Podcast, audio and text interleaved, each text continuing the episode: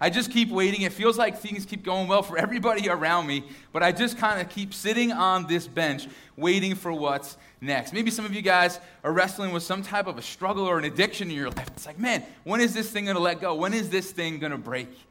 You know, we all know what it feels like to kind of sit here on the bench, just waiting, waiting for that next thing to happen, waiting for that thing that we want so badly to change in our lives. And you know, if you're here today and you're struggling with that, I get it. See, our family has been waiting for the last few years for my wife to get better. A few years ago, she went through something really difficult with her health. And it's been almost two years, and I'm happy to say she's had the best last month of the last two years. We're so grateful to God for that. Yeah, thank you. Just like you, I don't like to wait our, our church here, we're waiting. I mean, this is such an amazing thing that we get to meet in a school like this. We're so thankful for this opportunity to be here, but we're also really excited about what's next and a future home for us and what God will do. And, and here in this area, having our own space, how amazing will that be? And yet, we're in that period of waiting. We don't know where that is yet or what that might look like yet. And so, we're waiting. And some of you guys are in that season of waiting as well. And so, here's what I want to do I want to encourage you if you're waiting.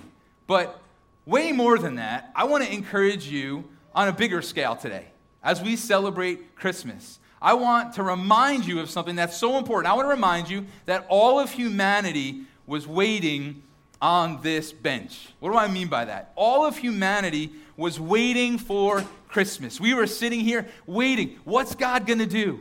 Is he going to do anything at all? Here we are, lost in our struggles and, and lost sort of to ourselves. What's God going to do? And all of humanity was waiting on that bench. And you know what's true of us? When we were waiting on the bench, there were a few things that we have to talk about. See, there's four words I want you to think about today. And those words are this slaves, guilty, fearful, and shameful. And you're like, Merry Christmas to you too, Doug, right? What are we talking about here in the Christmas service? See, the reality is, is that every single one of us, while we were waiting for the Savior, while we were waiting for Christmas, we were slaves. What were we slaves to?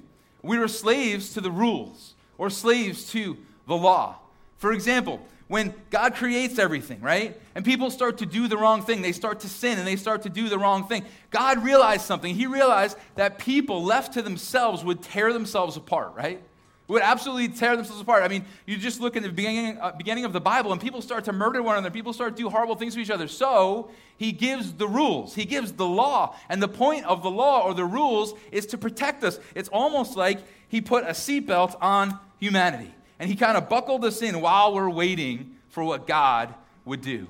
And here we are, hanging on. God, are you going to come through? God, are you going to do anything? God, are you going to rescue mankind? And we're restrained. And so maybe somebody, you know, we're tempted to do the wrong thing. The law was meant to hold us back, right? Oh, I want to go over there and do this, or I want to head over there and do X, Y, or Z. And the rules of the law were meant to protect us. And so that's one of the things that's going on in this season as we're waiting. But don't we all know the truth that it was a really weighty law, right? That restraint was really heavy on us. It was life taking as opposed to life giving. And some of you guys know what it is to have a heavy restraint on you. Let me talk to the youth in the room for a minute, because most of you, uh, let's say over the age of, I don't know, I'm not even going to throw an age, I don't want to get in trouble on Christmas, but, but many of you won't know what I'm talking about here for a second. But you youth, right? Let's imagine it's Christmas morning, and your parents say, guys, Big surprise, we're going to Disney. And everyone starts rejoicing until they utter a few words and they say this We thought it would be fun to drive, right? Those are eight of the most ridiculous words in the English language, right? Because now you're going to drive. And on the drive, what's going to happen? Because I was a kid and I got driven to Disney, right? You're going to have this seat belt on to restrain you the whole trip. And you're exhausted. You want to lay down. You want to lay back. You want to get comfortable. But you have to keep the seat belt on. And if that weren't worse, or if that weren't bad enough, then you're playing playing Fortnite, right, guys? You have Fortnite, you're playing, you're doing well, you're about to win, and the kids call that a dub, getting a dub. So there it is. How cool am I? And so there you are playing Fortnite, and there's only one person left, and you're so close to winning, and your dad slams on the brakes, and your phone goes flying out of your hand, and now all you have to do is pick up your phone and you'll get that win. But what's happened? You are restrained, you are held back. Now, think about it. The restraint is there to protect you, isn't it? But in the moment, it just feels like a heavy weight. And that's exactly what was going on in humanity. As we were waiting for Jesus to come, this weighty law was on us. And so we were trying to, you know, please God in our own strength. We were trying to figure out how to appease Him so there wouldn't be a problem between us and Him. Because the truth is, as soon as we sinned, there was this mountain between us and God. There was this chasm between us and God. And some of you know what religion is all about. What is religion all about? Keeping those rules. Keep the laws, and then God will be happy with you, right? But we all know something else, don't we? That is exhausting. It is also impossible. See, that's the other thing that was true of us as humanity was waiting for, for Christmas, as humanity was waiting for Jesus. We were all guilty before God. We were unable to keep the rules that He called us to keep. And you know what, what happens when you're guilty before God? It leads to some things. One of the things it leads to is fear because now you start to think to yourself, well, how do I stand before God? Like, what's my relationship with God like? Like, for example, if I were to die today and I were to stand before Him, what would He say? Another thing I think that characterizes us when we're guilty before God is shame. And we start to feel sick to ourselves about the way that we've been living. As some of us are there right now. But some of you might object to what I'm saying here. Some of you guys might say, you know what, Doug? You got me all wrong. That might be true of a lot of people in this room, but I'm a good person. And I keep those rules really, really well. Well, let me ask you a question. You're a good person in comparison to who? Right? The person sitting in the row next to you? Or the person at your office or your school that is kind of a mess? Let me give you an example. I have some very exciting news. I'm very, very excited about this. I currently am a video game champion. Very excited. You don't have to. Oh, no, you should. You should. Thank you. Thank you. Okay. I hold the high score in a video game. This is, this is unprecedented for me. Gonna, I got a picture here to prove it. You can't see it all that well, but I promise it's not doctored. So on the very top, it says me, and that's me, okay? So I am leading that whole scoreboard, and I'm so excited about it because it's never happened in my life. I've never been great at video games, but there it is. So I could walk around saying, hey, I am a very legitimized gamer, right?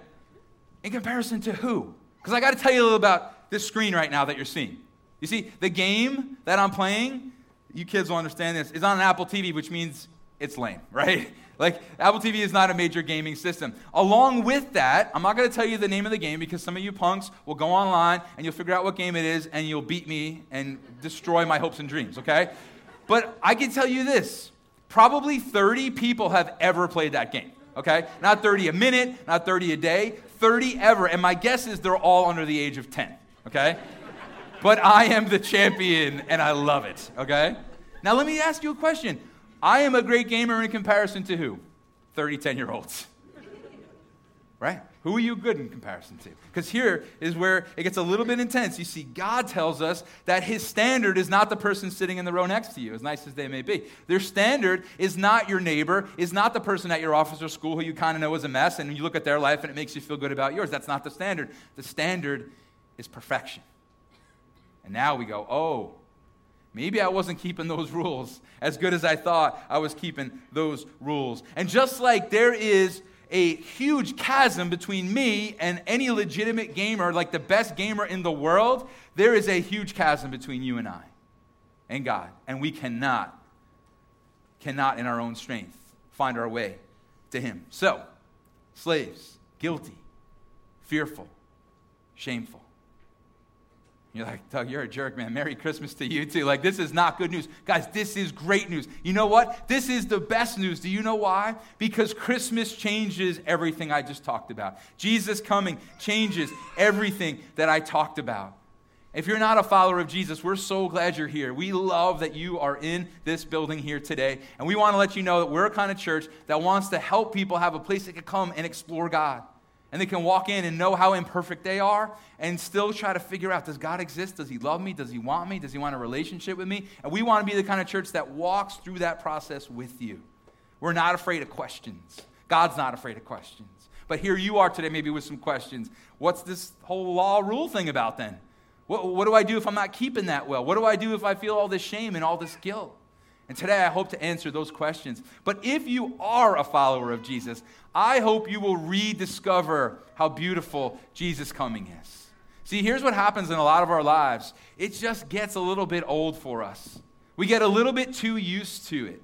I want you to think about a movie called It's a Wonderful Life, especially, you know, some of the older generation. You probably grew up watching that. I grew up watching this movie with my family. And actually, my little guy, Landon, was home recently and he saw some of it and he was like enthralled. I'm like, black and white from like 1910, that's legit. But there he was, enjoying it. And the story is basically a man who discovers and is able to see what life would be like had he not been born.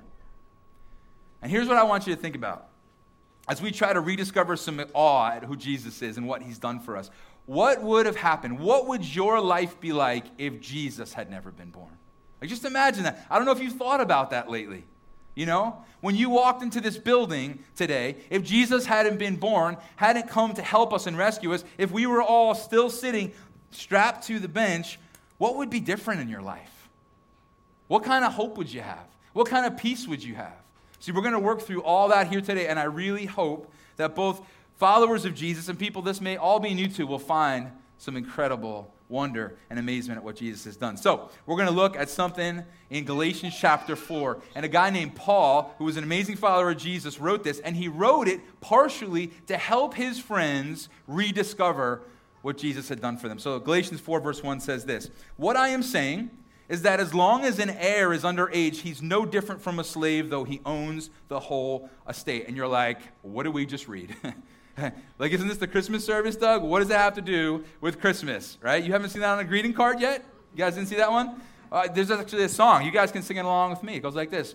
What I'm saying is that as long, come on, as an heir. No, you don't know that one? Okay. So, so what's the deal with these verses that don't feel like they're very Christmassy? Well, here's the thing they lead us to the Christmas story. You see, what Paul is trying to do is use an illustration here.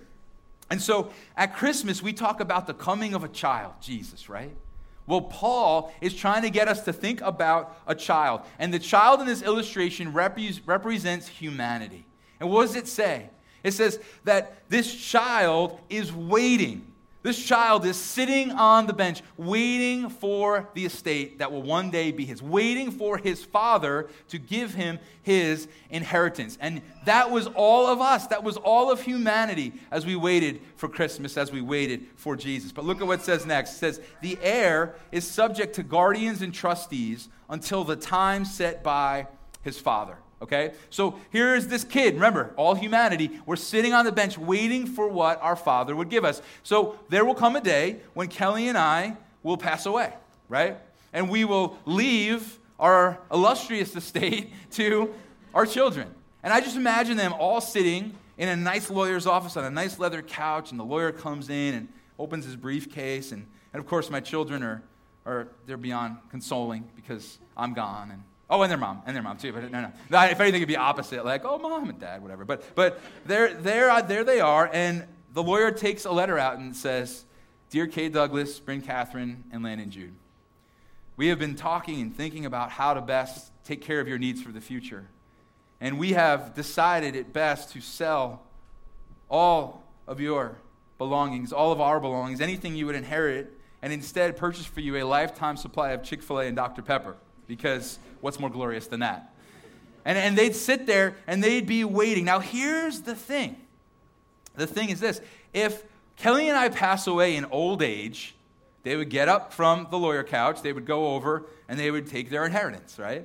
But if Kelly and I pass away when they are young, they will be restrained, held back, waiting for that inheritance to come.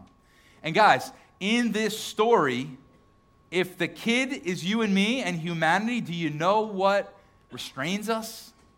The law, the rules.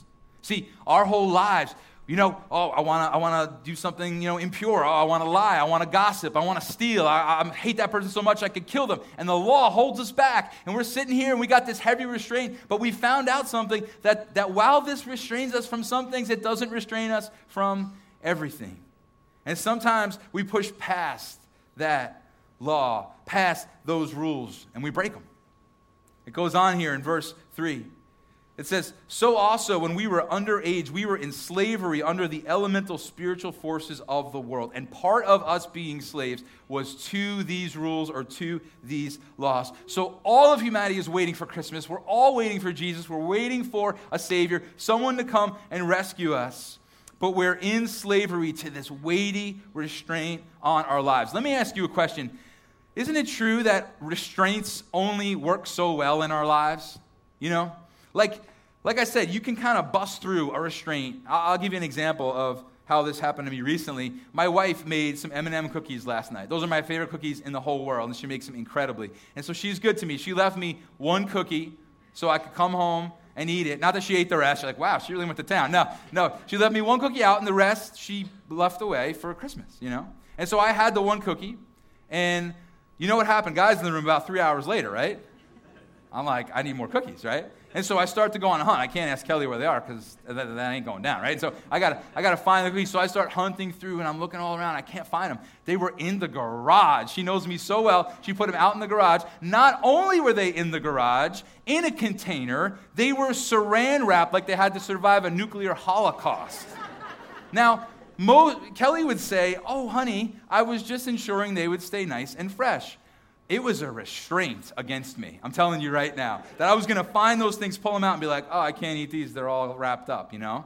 I stood in the garage and unwrapped piece after piece, opened them up, and I grabbed one out, and I'm like, one's not going to do. I was wearing a sweatshirt, had a little pocket pouch here. I filled the pouch with M&M cookies, walked back in the house, and I'm eating one, and Kelly catches me. Where did you find that thing? Right? Little did she know, she just found this out this morning, the entire night I'm pulling them out of my pouch. you know, just, it was so good, right? So the restraint only worked so well, right? I was able to get past that restraint and break the rules, so to speak, right? And so here we are being held back. It's not working so well. We're doing wrong things. And because of doing wrong things, we are guilty. And we are feeling the shame of that. And we are feeling the fear of what would happen if I stood before God today. Ever experienced that? You ever felt any of these emotions? Have you ever felt the slave that you and I are to these rules? Have you ever felt the pressure of trying to perform and perform and make this work? Have you ever felt the guilt when you don't make it work? Have you ever felt the shame and the fear because of the guilt when you break those rules? Well, let's look at verse 4. But when? The set time had fully come. Christmas happened. God sent his son. You see, all of humanity waiting, and we're building to this moment, and, and people are lost in their sin, and they're trying to figure out how to appease God and keep the rules. And all along, He's going, wait, wait, wait, wait. There's a great moment coming. There's this beautiful moment coming when I will put my plan of salvation into effect. And when the time had fully come, he sent Jesus to rescue you and me. And I want to encourage you here today. If you are waiting on something else, if you're waiting on a, a, provision, if you're waiting on a relationship, if you're waiting on health, if you're waiting on whatever it might be, I want to encourage you that in, the scriptures are clear that, man, your life is planned. It's in the hands of God. And you know what? There is a when the set time had fully come moment in God's hands for what you and I wait on. And He's got us. And so be encouraged in that. But way more important than that is knowing that there was that moment in history when God said to Jesus, Now, go now. Now is the moment. Humanity is waiting and they're buckled in and they're all restrained back from doing those wrong things, but that's not working. I'm going to send you to save and to rescue. And that's what Christmas is all about. You see, your biggest need isn't provision or a marriage or a relationship. Your greatest need is forgiveness of sin. And that's what Jesus came to accomplish. And that's Christmas. And that's what this is all about. And so you're going, Doug, but, but uh, we're talking about, you know, Jesus coming, but you keep talking about how, you know, we've been freed from our guilt and our shame. How does that all happen? Well, we're going to get there. But look what it says next. It says, born of a woman born of a woman. Jesus comes, born of a woman. Can I tell you something? That is ridiculous.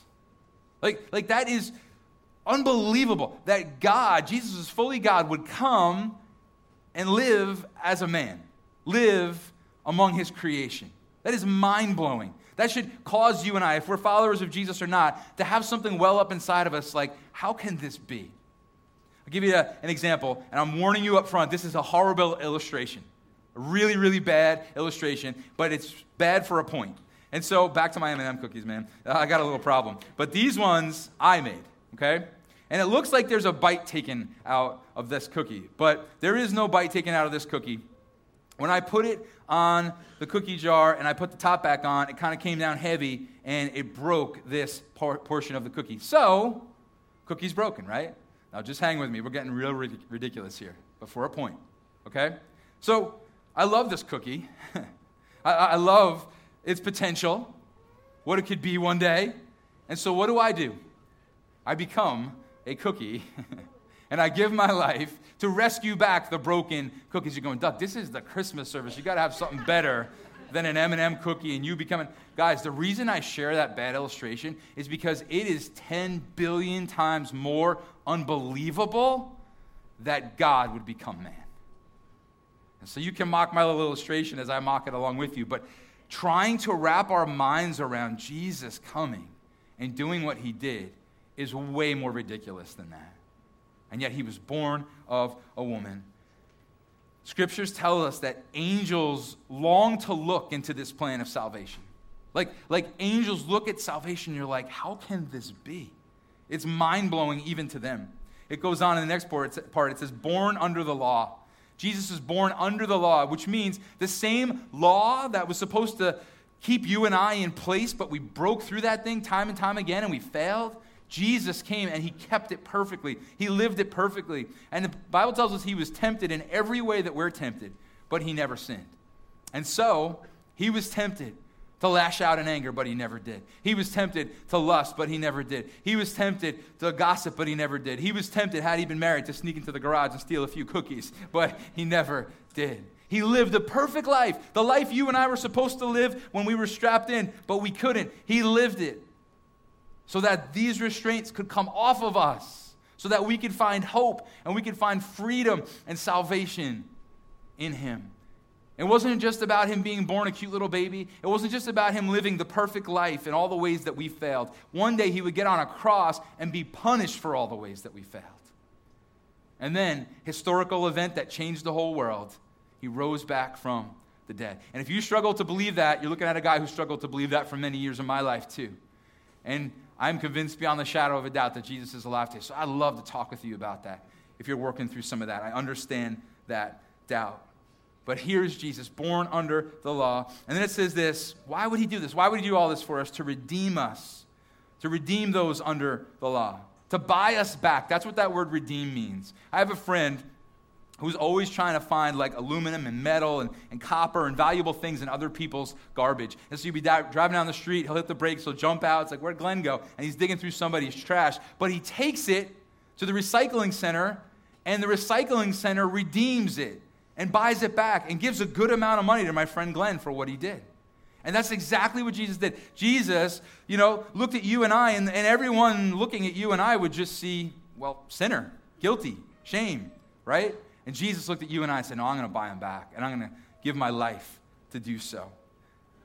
I love that when we couldn't keep the rules, Jesus came and kept them for us. When we were fearful, when we fell short, Jesus said, Don't be afraid. I love you. I will make you secure in who I've made you to be because I've died for you and I've risen back from the dead. You don't have to be afraid anymore of when you stand before God, what He'll say, or what he'll do or how he'll treat you. You don't have to be full of shame anymore because the scriptures tells us that God has removed our sin as far as the east is from the west, which by the way is immeasurable. And so God has done so much. And then some of somebody in the room might be saying, "Sweet, this is a great message, man. I, I think what I hear this guy saying is I can just do whatever I want now, right? I'm freed from the rules. I'm freed from the law. Okay, you're freed from trying to keep the rules and keep the law to be right with God. That's true. But God still calls us to do the right thing. Why? Because He loves us so much and He knows doing the wrong thing will kill us. My son Landon's 10 years old, and this kid has more energy than anyone I've ever met in my life. And he goes tearing through our house. And it's not uncommon for him to like come running through the room, jump over the back of the couch, flip off the ottoman onto the floor, and start screaming. I shouldn't have laughed there, but I don't know. And I just, I look at him in the moment and I say, Bud, don't do that. You're hurting yourself. Why do I do that? Because I'm the worst dad in the whole world and I'm trying to ruin my son's life, right? No, because I love him and I want to preserve his life. And so now we are not seatbelted in trying to keep the law to be right with God because Jesus did that for us and freed, the, freed us from this.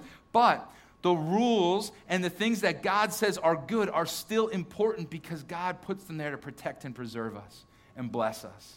And so, would you read this along with me?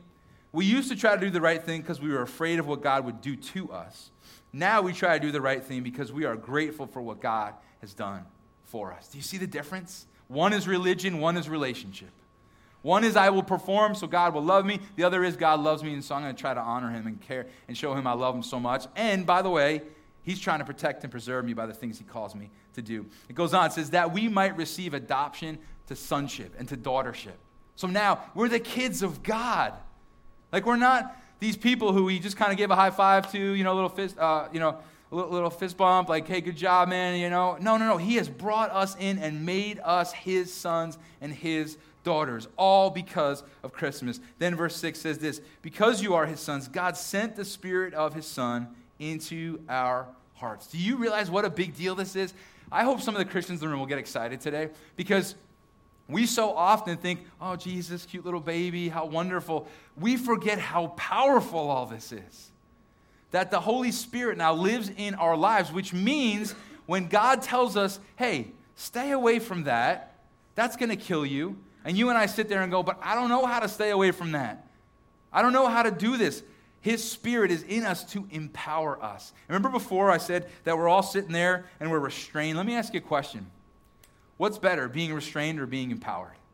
What's going to work better in your life, being restrained or being empowered? You see, I would argue that being restrained is better than being empowered. That before Jesus we were restrained, but now we're empowered. I'll give you an example, right? Back to my, my, my food issues, right? Um, when the failure of the saran wrap around the M&M cookies is realized, I can say the restraint didn't work so well.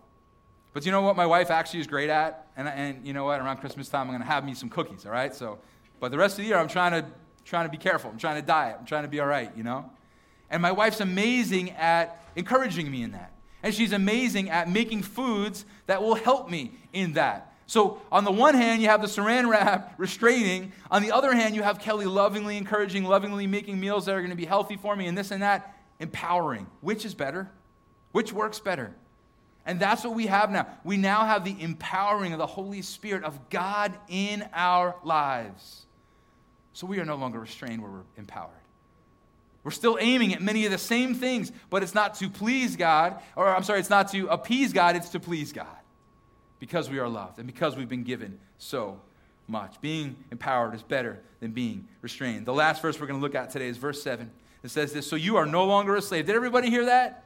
You are no longer a slave. You are no longer sitting in the chair waiting for a Savior. You are no longer restrained by the laws and the rules no, now you're empowered by God's Spirit to live the way He calls you to live. But God's child, and since you're His child, listen to this God has made you His heir. So, like I said earlier, what's mine is my kids, right? Jerry Seinfeld said, one of his kids asked him, Hey, hey Daddy, are we, are we rich? And he said, I am. you know what? So often in our lives, we're like, yeah, man, I got my house and I got my. You know what? One day, all that's going to my kids, regardless of what I said about Chick fil A and soda. That was just a joke, just so y'all know. A Christmas joke, okay? So one day it'll all go to them. And you know what? One day, all that is the Father's will go to us, which means He's with us now and He's working in our lives now, but one day we will be with Him in heaven.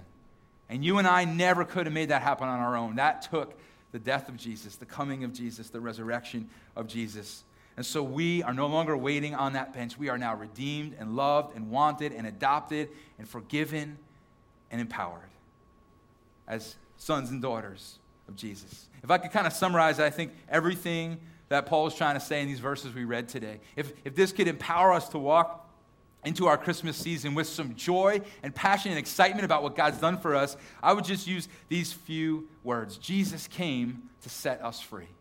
I hope that gets us excited this Christmas season. That we are no longer slaves like we once were. That we are no longer held back. We are now thrust forward and empowered by God Himself in every single one of our lives. No more weighty restraints, no more guilt, no more fear, no more shame. We can walk free of all of that.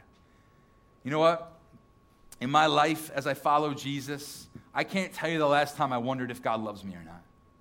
Not because I'm a great person, but because He's a great God. I can't tell you the last time I wondered what would happen when I stand before Him, because I know what will happen because he's good and he's gracious. I can't tell you the last time that for an extended period of time I lived in fear or shame. There have been times I have. There have been times I've kicked myself for dumb decisions that I've made, but I can't tell you the last season I had where I lived in shame because I know that God loves me so much. He doesn't want me to live in shame. And the same is true for you. And you can walk in those types of freedoms and insurance, assurances. And what's interesting is that the book of Galatians is largely written to not people who don't know this information, it's written to people who do know this information and needed to be reminded. I wonder if that's any of us here today. I know my heart's been encouraged as I've worked through this over the last several weeks to prepare this for you guys. So, will you be grateful for all that God has done? Let's go back to that It's a Wonderful Life thought. If Jesus hadn't come, what would your life be like? How would you be walking out this building today if Jesus had never come for you? If you were still waiting, if you were still restrained, if you were still hoping and praying that somehow God would make a way for you to know Him? I don't know about you, I would be a mess. I'm so thankful that I already know Jesus came to set us free. Don't forget our subpoint. If you're waiting on something, it's in God's hands. I have seen God come through for countless people in this room right now. I've seen God come through in marriages. I've seen God come through in relationships. I've seen God come through in provision. I've seen God come through and bring healing. I've seen God transform people's lives. And there's not one perfect person in this room, but there's a lot of people who are different than we used to be because we have the Spirit of God empowering us. So, my heart comes to life when I think about the freedom God brings because about six years ago, uh, I lost my mom, and my mom, cancer just sadly took her life. And as you try and process all that, and, and, you think about her, and you think about that situation, and she died at 59, and you think about all that she's gone, she, she went through, and all our family went through, and I just, I just think of a text that my brother-in-law sent me and my sister on the anniversary of her passing this past year, and it's going to be up on the screen. This is a picture that an artist drew, and it's called First Day in Heaven. And, and what's striking about that picture is that here is this woman just grabbing a hold of Jesus, like not afraid. Do you see that? Not, not like, what's God going to do? Not holding back, not trying to figure out if, if she's accepted or denied. Just, just embracing, almost like Jesus didn't have a choice in that moment. I'm coming, here's the hug, right? And what's mind blowing is how much that, that lady looks like my mom. And I know that beyond the shadow of a doubt, that was her first day in heaven. Not because she was a great lady. She was a great lady, but she was not a perfect lady. But because of Jesus, because of Christmas, because of the death of Jesus, because of the resurrection of Jesus, no doubt that she saw Jesus and ran like that and jumped and held him. In fact, Kelly reminded me, probably not going to get through that one. I'm going to skip that if I can. Ooh, I'll try to get through it. Kelly reminded me that when, darn it, when uh, the doctors told my mom in the hospital that she was going to die, she said, I get to get to heaven a little sooner than the rest of you. And that's the hope. And that's the truth. And I don't believe that, I know that. I know she's with Jesus. And today, and Christmas, and all that we talk about here is wrapped up in this reality that it's not because we've performed or got ourselves free, but because Jesus came to do that for each and every one of us. If you're not a follower of Jesus today, I hope you're encouraged. And I hope that this is the best news you've ever heard. After the first service, a guy came up to me and hugged me about three times in the lobby with tears running down his face. Thank you. I didn't know this. And you know what? Can be just as life changing for you as you embrace what Jesus has done for you. As you embrace this amazing Savior who wasn't okay for you and I to remain strapped, waiting for hope. But He came. And He's the only one who came. No one else came for you. If you're looking at religion, you're trying to figure out who can save me, who can rescue me, it's always going to come up short unless you're looking at Jesus. So, if you're not a follower of Jesus, I'd love for you to put your trust in Him today. And if you are a follower of Jesus, my prayer is that this tremendous gratitude would well up in your heart and this, uh, uh, uh, this embracing of Jesus would well up in our lives, that we would no longer shrink back in fear or guilt, that we would no longer think that we're slaves, that we would no longer think that we're guilty before God. Jesus came to set us free. Let's pray together. So, Jesus, we love you, God. And we thank you so much that this is our reality, that this is the truth we get to enjoy this season. That, God, you have come, that you have done what is mind blowing, what is ridiculous, what cannot even be illustrated at an appropriate level. It's so mind blowing. And so, God, we just thank you. And Jesus, we just pray that, God, today you will do new things in our hearts and lives. If you're a follower of Jesus, will you just reapproach God today? Will you ask Him for a new excitement, a new gratitude for what He's done for you? Will you ask Him to help you get past maybe the guilt or the fear or the shame or maybe even feeling like you're still kind of slave stuck to a, to a bench waiting? And will you ask Him to be at work in your life in such a real way? And if you're not a follower of Jesus and you want to put your trust in Him today, you could just pray something like this. Jesus, thank you so much for dying in my place. You didn't have to come for me, you didn't have to rescue me, but you did. And today I put my trust in you. Today I ask you to forgive me of my sin. And I ask you to show me what it means to follow you. Show me what it is, God, to be close to you. God, give me the confidence that when I die, my first day in heaven, I'll come running because I know you'll accept me because of what you've done for me.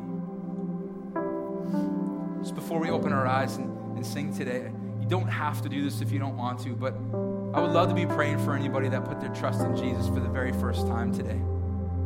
And so, if, if you're comfortable with this, I'm just going to start over here on the right section. And I just ask you, look me in the eye if you prayed this prayer for the very first time today. Did anybody do that? Just look me in the eye here, over in the right section. It's about the center section. Anybody? Very first time. Awesome. Awesome. Amazing. Thank you. Anybody else? Awesome. Awesome. I see you back there. Amazing. Over here on your guys' left. Anybody for the very first time? Cool. And now to the back. Anybody there in the back? I see you. Yep. Awesome. Awesome. But God, we just thank you so much for all these lives that you've worked in today. And I just pray that you will be with them and help them to be able to continue to get closer to you. Next week, I'm going to talk about what to do next. Some of you put your trust in Jesus for the first time. Many of you have known Jesus for a long time. What do we do next? We're going to talk about that. And just want to encourage you if you have questions or you need prayer, we're here. Please don't leave this place thinking that this was just a one time experience and, and now you don't know what to do next. We would love to continue to help you take steps closer to Jesus. Let's stand together.